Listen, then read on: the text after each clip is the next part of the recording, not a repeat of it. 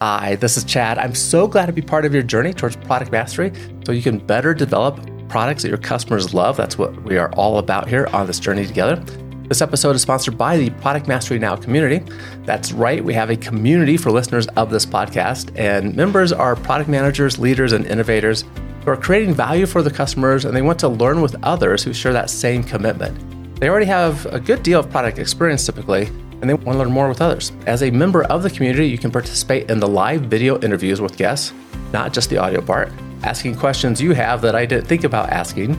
Also, you get the interview at the time they are made, months before listeners to the podcast get the get this uh, audio version of it. And there's much more. Community members also have regular expert sessions, Q&A sessions, discussion forums, and training as well. You can find out more about what the community offers and see if you'd like to apply for it at productmasterynow.com slash community. Now, every year, the Product Development and Management Association, that's PDMA, they recognize an organization with the Outstanding Corporate Innovation Award, the OCI. This year I was at the conference and saw Hershey receive it and Hershey do a presentation about them winning. And that was in uh, 2022 was the last time this was awarded. You might be listening to this later. The winners of the award can teach us valuable lessons about innovation. It's been going on for longer than I actually knew. We're going to find out some details about that. Hear about some of those lessons. We have Sally Kay with us. She has served on PDMA's OCI committee for several years. Sally spent 36 years with the Dow Chemical Company and GlaxoSmithKline Consumer Healthcare. After working in R&D, finance, sales, and marketing, her career has focused on various areas of innovation and in new product development. Since retiring, Sally has started her own consulting business, Strategic Product Development, which focuses on the front end of the innovation process.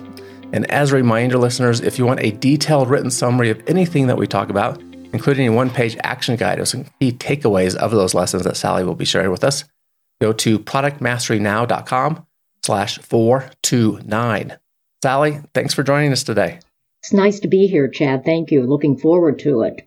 You have such a great wealth of experience, and I want to find out more about this OCI award, but just to provide mm-hmm. some context, I've been involved with PDMA since about 2006. It's really mm. the organization that turned me on to this. There, there is a body of knowledge and disciplines related to product development, product management, and innovation.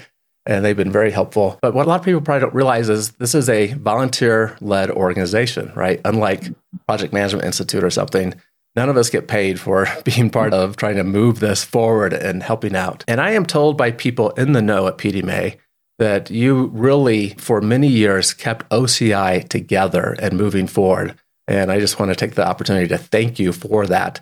There's been a committee, there's been other people that helped, but I'm told you really, for many years, did push this forward. And thank you very much. Can you give us just kind of the background about why this award was created? Surely, yes.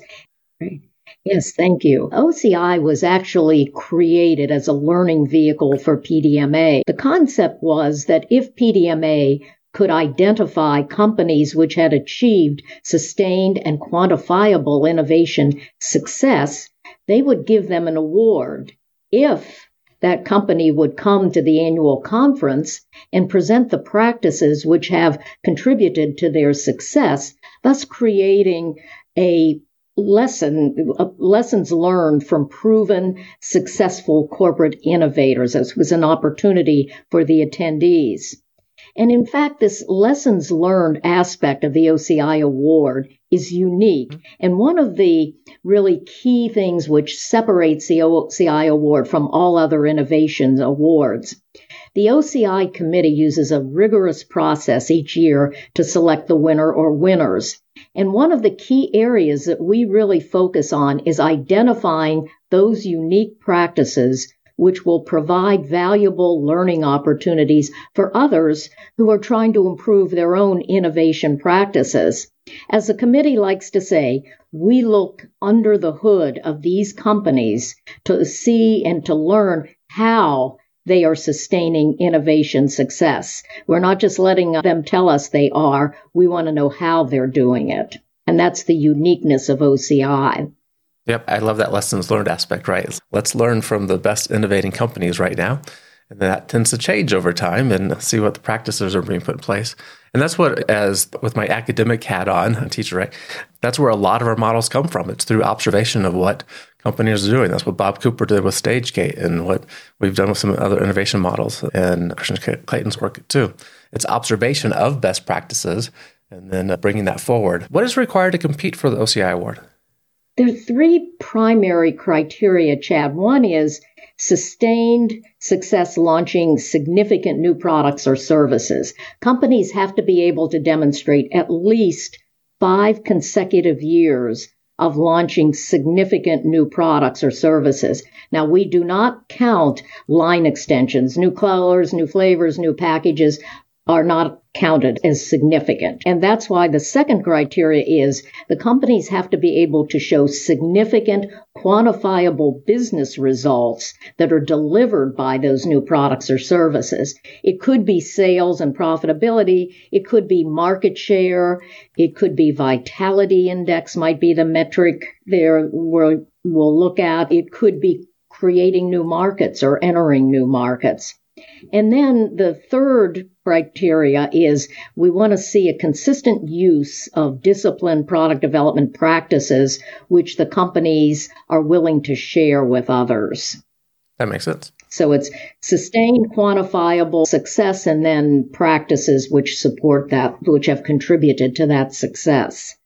Very good. I was doing some work, innovation work with a company that was creating an innovation team and realized separately that they were also applying for the OCI award. Oh. And I suspect a lot of organizations choose to apply because it really helps them evolve what they're doing, right? Because they not only go through the application process, which helps them think about what they're actually doing and maybe codify that in a sense, but they're also getting feedback too from the committee and it's to them, right? Am I on the right track here?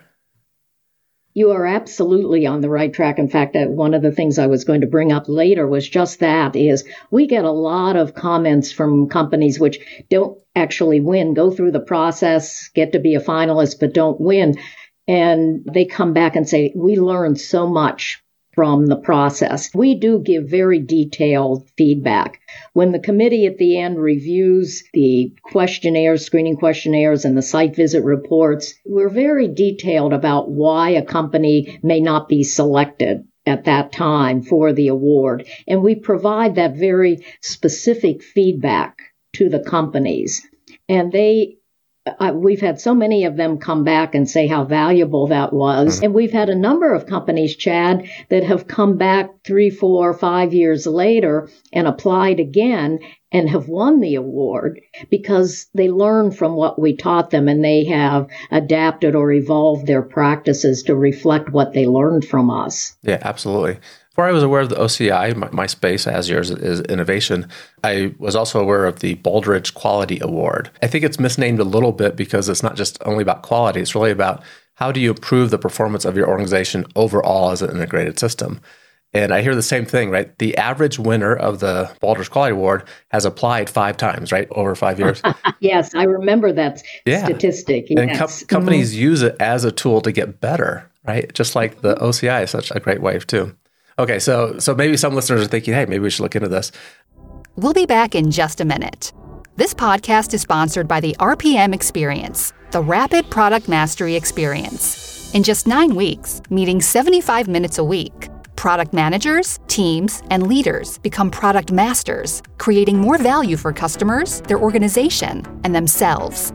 You will build a broad foundation of product management knowledge, get everyone on the same page, while also improving collaboration and renewing a focus on the customer, all resulting in higher performance. Participants feel empowered and more confident about their work. They learn how to create value for customers and revenue for their organization. One product leader who used the RPM experience across a global organization said it is the only training that provides an integrated product management perspective. It did exactly what I needed. Many organizations have benefited from the RPM experience, and you'll find them listed at productmasterynow.com/rpm. Go to the same URL and schedule time to talk about how Chad and his team can help you and your organization.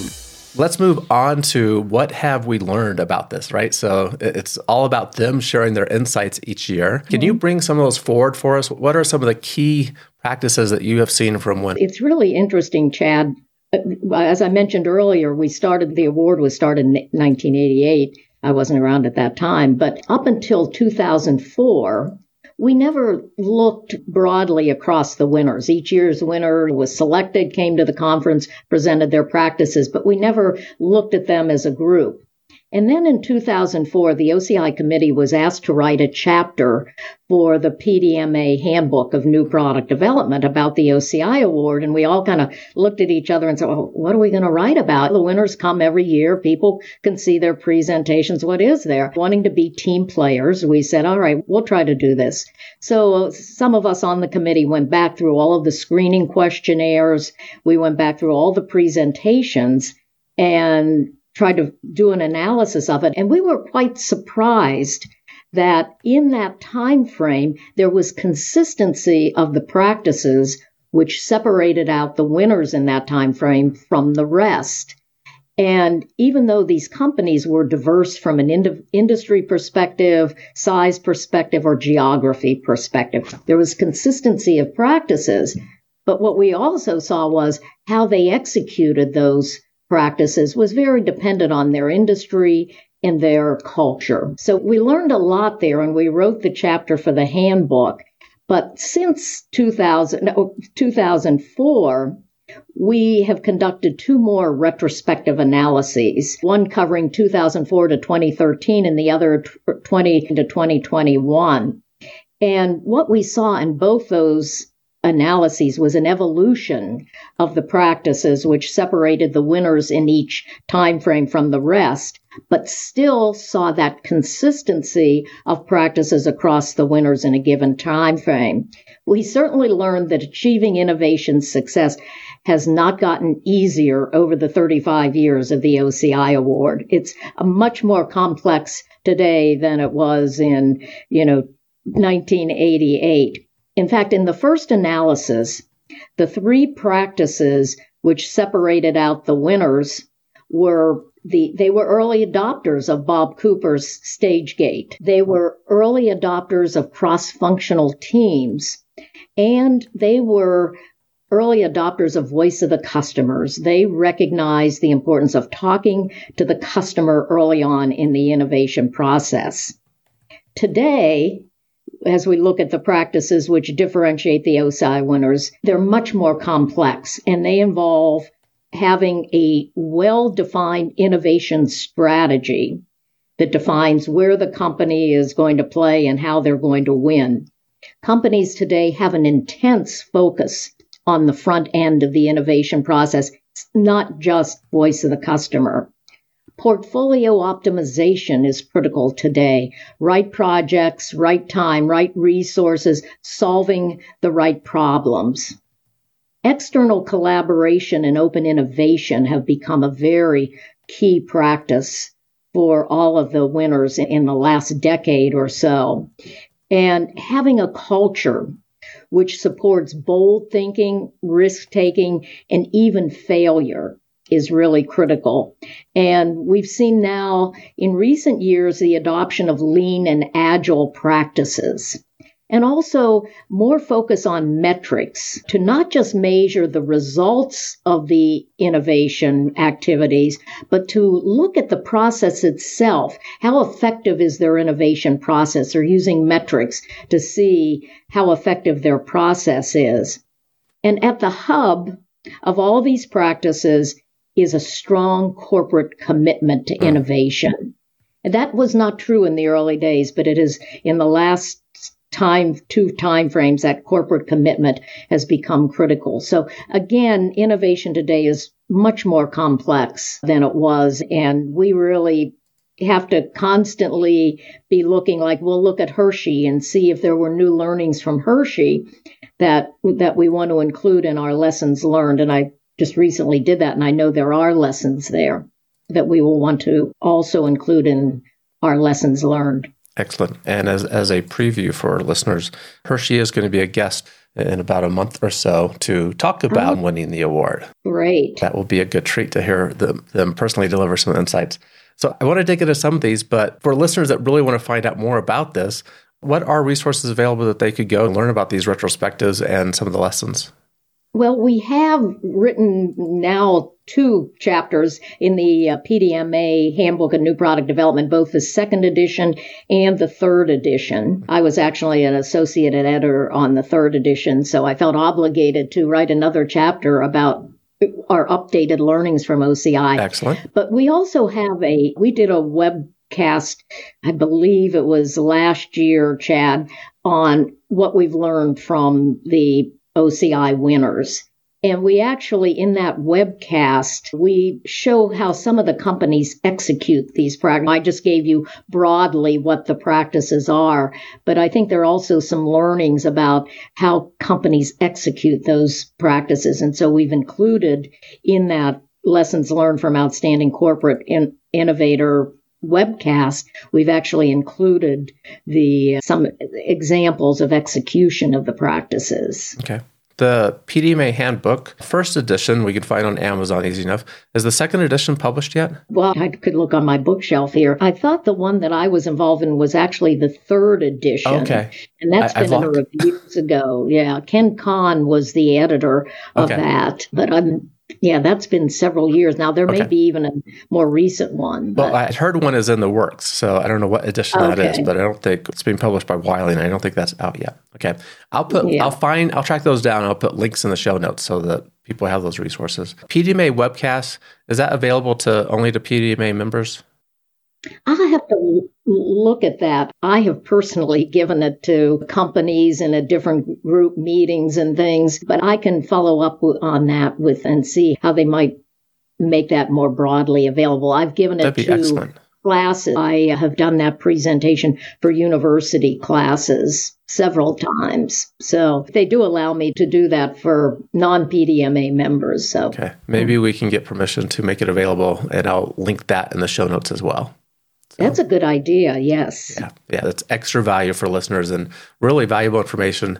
These are the kinds of research studies I very much appreciate, right? It's let's look over what are the best performing organizations doing and what can we learn from them. And best practice sometimes is a touchy subject because people say, well, your best practice isn't mine. And obviously, you have to account for your culture and what your organization is like and not take things just as is and plug them in because that usually doesn't work but the process is in place. What they're trying to accomplish, really, there's gold there for us to learn about and benchmark and incorporate in our own work. Yeah, as I said, that was a surprise to us when we did that first retrospective analysis about the consistency. And we have companies, automotive companies and consumer goods companies and service companies. And so it was a very diverse group. And yet you could just see the consistency of those practices. And I captured eight, and they'll be in the show notes, but quickly well defined innovation strategy, intense focus on the front end of innovation, portfolio optimization, external collaboration, like with open innovation, culture of risk taking failure, lean agile practices being used, use of metrics that make sense, and a strong corporate commitment to innovation. Given that we don't, probably don't have time to go through all of those, are there any favorites that you want to just pull out and talk a little bit more about? I think the innovation strategy is critical. We learned how important that was from Corning in 2008. I don't know how many people know Corning's history, but at one stage they were very dependent. Their business was very dependent on the telecom industry. Mm.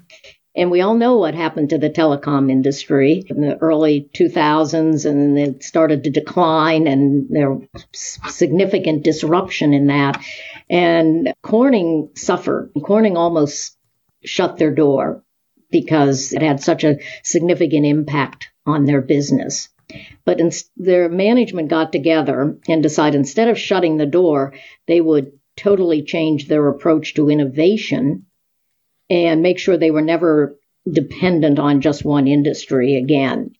So one of the keys, and this chat has been written up by Stanford and Harvard and MIT, one of their key things was to develop an innovation strategy. They call it their innovation recipe. So you need a teaspoon of this and a quarter of a cup of that, but it clearly defines for the organization where you need to go, what do you need? What are the key elements of achieving successful innovation? One of the things is you must be solving a significant customer problem. But they have this so well spelled out. I actually did the site visit for Corning in 2008 with another committee member, and it didn't matter whether we were visiting engineering or marketing or sales. Everybody could quote the innovation strategy. They all knew that was critical to them being successful. We focus a lot in the OCI award process on that strategy, trying to make sure that those companies have a clearly defined innovation strategy. And I think we, we see that we saw it with Hershey. That is critical.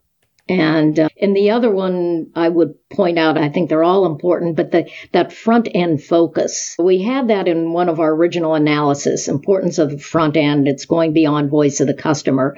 But we've changed the wording and said now it's an intense front end focus. Companies are really digging deep at the front end of the innovation process and getting as many inputs as they can to make a decision to where they're going to innovate and what are viable opportunities for them. Church and Dwight showed us a funnel where the input, where they decide determine what they call their drill sites. Their drill sites are where they focus their innovation efforts and they showed this funnel with probably 25 different inputs coming into that funnel to determine where they should be playing and what are the viable opportunities, the big opportunities, the big bets going forward. So that intense front end focus is something that I think is really critical and tends to be skipped sometimes, and people don't spend the time there.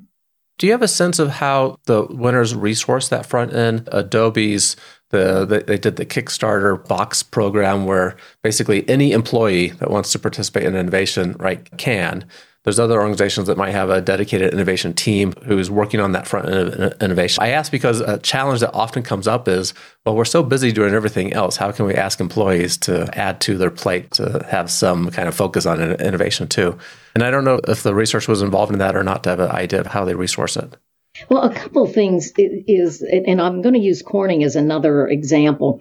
They have they've got great names like the innovation recipe. They call their discovery process the Magellan process, the great hmm. discoverer Magellan. And so theirs is the discovery process. And they start with workshops and they bring in people from all kinds of someone from energy, someone from the economy. It may not have direct impact on their business today, but they want to know what's happening, what are trends that are going on. Now yeah. they have Corning has both marketing and technical people sit in on those sessions, on those workshops. And they happen maybe every two years or so. And then those teams of technical and marketing go away and come up with what were the insights they got from there that might be new opportunities for the company. And then they have a process for taking them, putting business cases together, evaluating them, and going forward. But another example is Novozymes, which is a biotech company headquartered in, uh, in Denmark. And they created their own crowdsourcing platform just for their employees, where employee, somebody would put out an idea and other people could jump in on, on their intranet and contribute ideas. They have had tremendous success with that. I think their first pilot they did, they there were I forget several hundred employees from the company, and it was voluntary whether they wanted to participate, but people really wanted to participate. They wanted to contribute, whether they were in the marketing or in research or whatever. And Novozymes out of that first pilot got five major opportunities to follow up on out of that. So I think that's another tool. I think, I don't know if you attended the OCI Past Winners panel at the conference, but Sherwin Williams said that one of their new approaches is to encourage ideas coming from across the organization. Don't want people to think it's just management who has ideas or just marketing. They're really encouraging the whole organization to contribute ideas because they want to value the diversity of people's perspectives uh, in the organization. So it's, I think companies are taking different approaches, but they are trying to look at it as a really critical step in their innovation process and getting those diverse perspectives from across the organization is valuable for them. And in that sense, we're incentivizing, well, so through kind of having that competition in a sense, right? Making it available. Well, let's capture everyone's ideas. They must be giving feedback on what's happening with those ideas, what, which ones are actually being carried forward. And those are great systems. And we've had a couple of past episodes, Lego and Wyze Consumer Electronics, talked about the power of their external community too, right? So crowdsourcing from customers. Yes. And you kind of using them as lead users to identify, well, well, where do we go next? What is the next great Lego kit or capability or the mm-hmm. next change to a Wyze camera or new product line even? And there are also some things now companies are using external sources. They'll post a problem. This mm-hmm. is a problem we're having. And are there sources out there beyond our own organization that have solutions for these problems? And there's fine lines because of confidentiality and things, but I think we are seeing more of that kind of a effort going on in corporations today. They know that not all you know, knowledge and technology resides inside their company. Yep, ideas outside the walls of the organization are often helpful to yes, get, start thinking differently a little bit. One other I'd just like to ask you about is that portfolio optimization. I think one of the frequent problems that I run into in organizations is more projects than resources to actually get done, right? Mm-hmm. So the average length to complete a project, unfortunately, seems to be getting longer and longer because we keep adding projects and they're all worthwhile projects, but they're not all, they don't all have the same level of value, right? If we could focus on the few projects, maybe get them done in six months instead of two years, the few that actually create revenue now, that would be more powerful to us. Can you talk a little bit about portfolio optimization and just that project selection? What has come up there from winners? I think that companies are becoming more disciplined in that, just for the reason you said, Chad, is that you don't have enough resources for all the projects and you really have to prioritize those. And I think their companies are coming up with tools where they say, what are the critical criteria for projects for us? And let's evaluate the projects against those criteria. We see um, you know, them using tools where they can get diverse perspectives, bring in manufacturing's perspective and sales perspectives, marketing perspectives, but from, from the company, but against established criteria, critical criteria. To your point, it might be time to market. It might mm-hmm. be significance of problem being solved.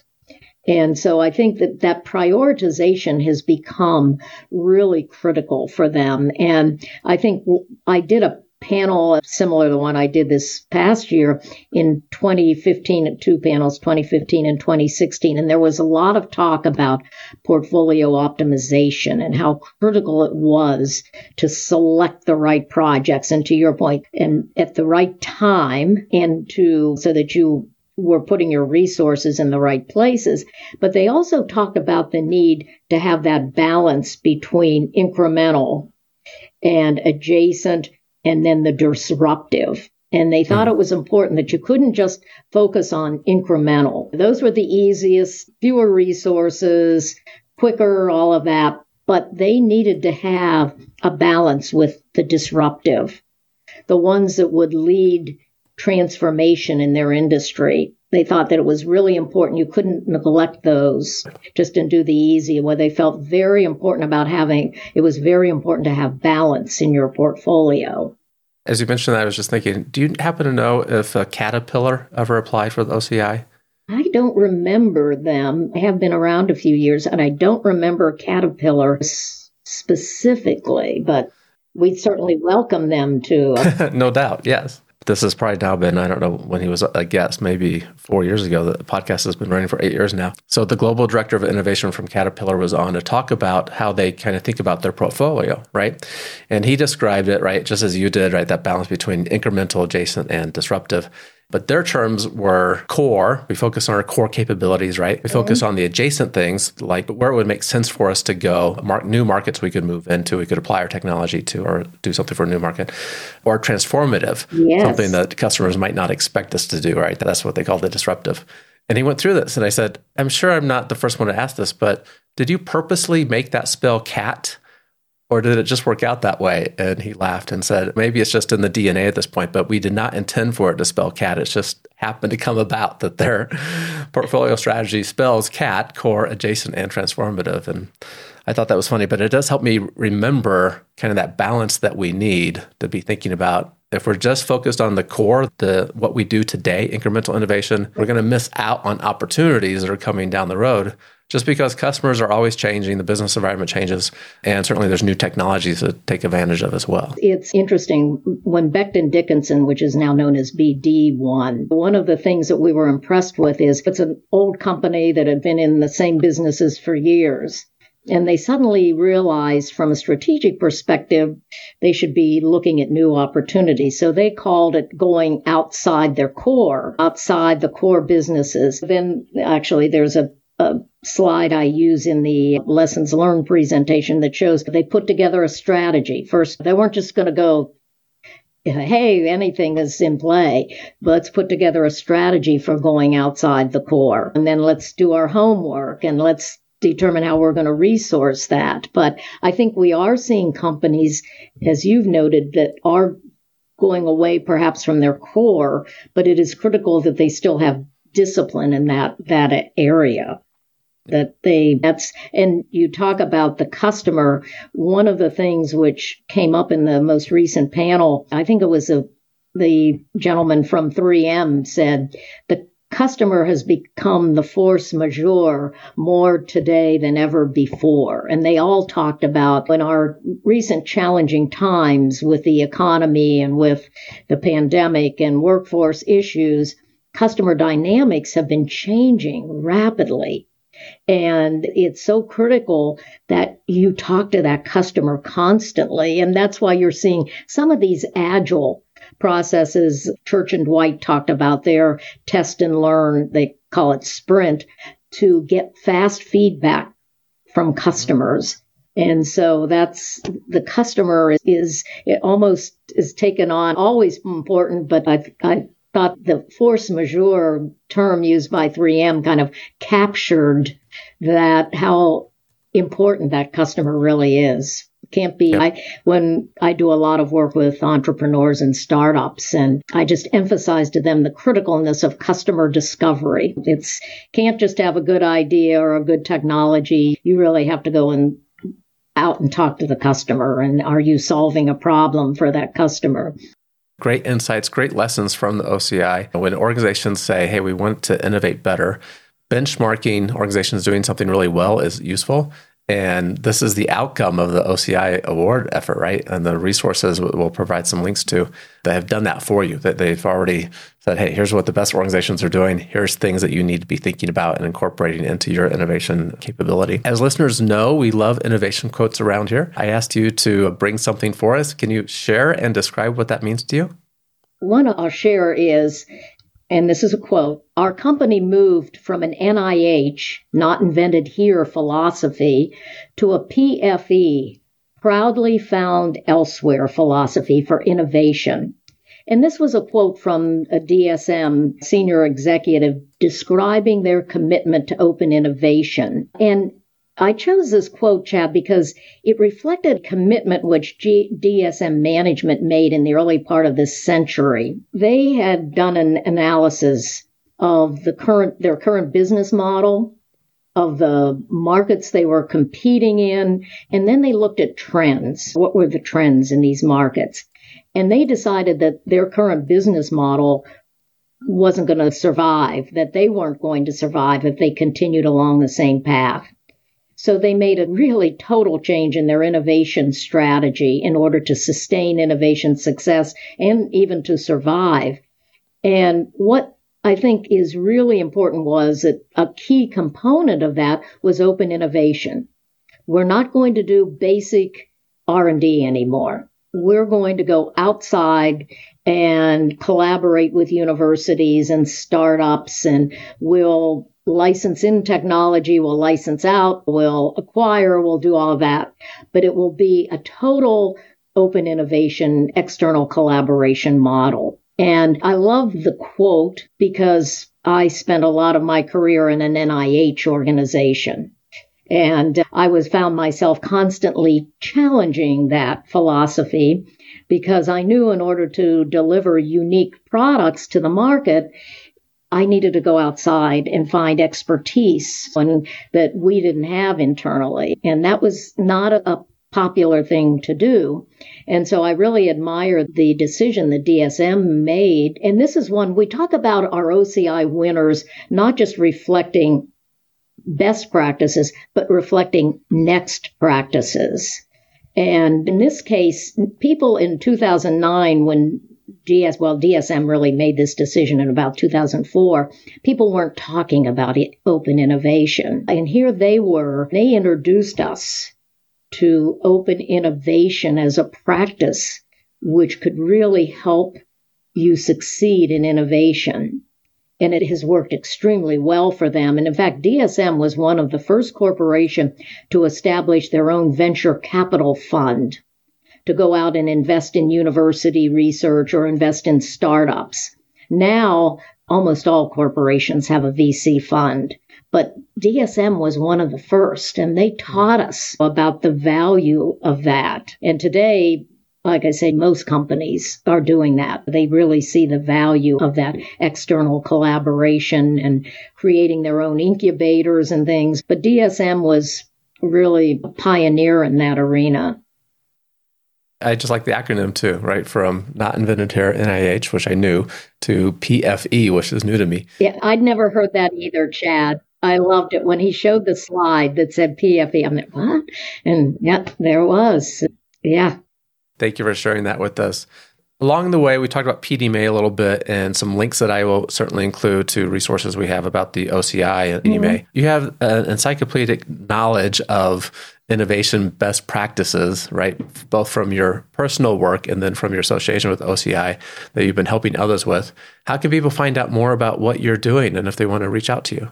I, I really am open to talking to people about OCI, what we've learned in that area. I, I really, I use what we've these lessons learned with my clients and i'm really using them now with and i referenced this earlier with startups because we think entrepreneurs are freewheeling and think out of the box and all of this stuff. But I actually think they need some of the discipline that corporations have.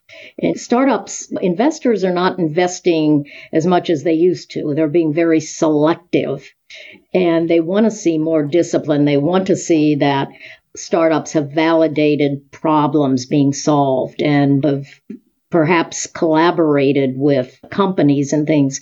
So I I use a lot of things that I've learned from the OCI winners with entrepreneurs as well as my clients. But I am happy to answer any questions people might have. Like I said, I'm sure PDMA, if a company would like to see the lessons learned presentation, I'm sure PDMA would be happy to have me set up a webcast. I, like I said, I've done that numerous times with different companies. Excellent. To show them that and with university classes, things I've done it. So I, I think it's, it does provide some valuable insights. When you said this before, but the OCI winners are not talking about theories. They're not talking theories. They've been there and done that is what I like to say. And the OCI committee's members would tell you I say it all the time, but they have been there and done that. And so they know what it's like to face challenges in innovation and they've addressed those challenges and found ways to be successful. And that's what I really like about the OCI award is it's not theories. These are people that when I was in the corporate world, my company loved the fact that I was on the OCI committee, gave me time for volunteer activities, paid for my travel to do site visits for OCI because I always came back with valuable things. Sure. To, to learn that we'd learned that we could improve our own processes. So I do think this is OCI is a unique tool and learning vehicle. So I'm happy to share specifics and things. And something I would say to you too is the OCI committee is very conscious of confidentiality. That's always an issue when you're talking about innovation. And we are very conscious of that.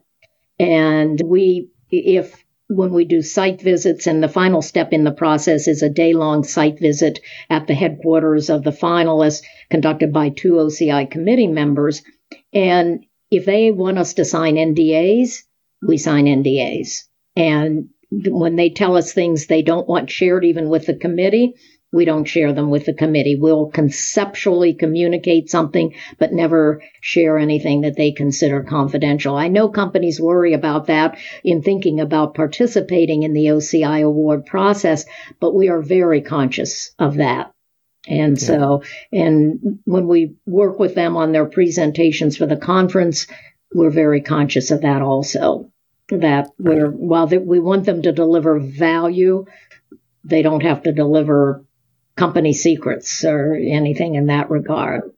Yep. I was wondering, is LinkedIn a good way for people to reach out to you? Yes, I'm okay. on LinkedIn quite often. I'm on there. I will put your LinkedIn link in the show notes as well. So people that want to reach out and find out more about just this great knowledge that you have amassed about best practices of the best innovators. Sounds like you you help a lot of companies, including startups. So anyone listening that might want to get some insights might be a good opportunity to reach out to Sally. Sally, thank you so much for being with us. Well, thank you for the opportunity. I've really enjoyed a chat and I welcome any back or any follow up that anybody wants to do.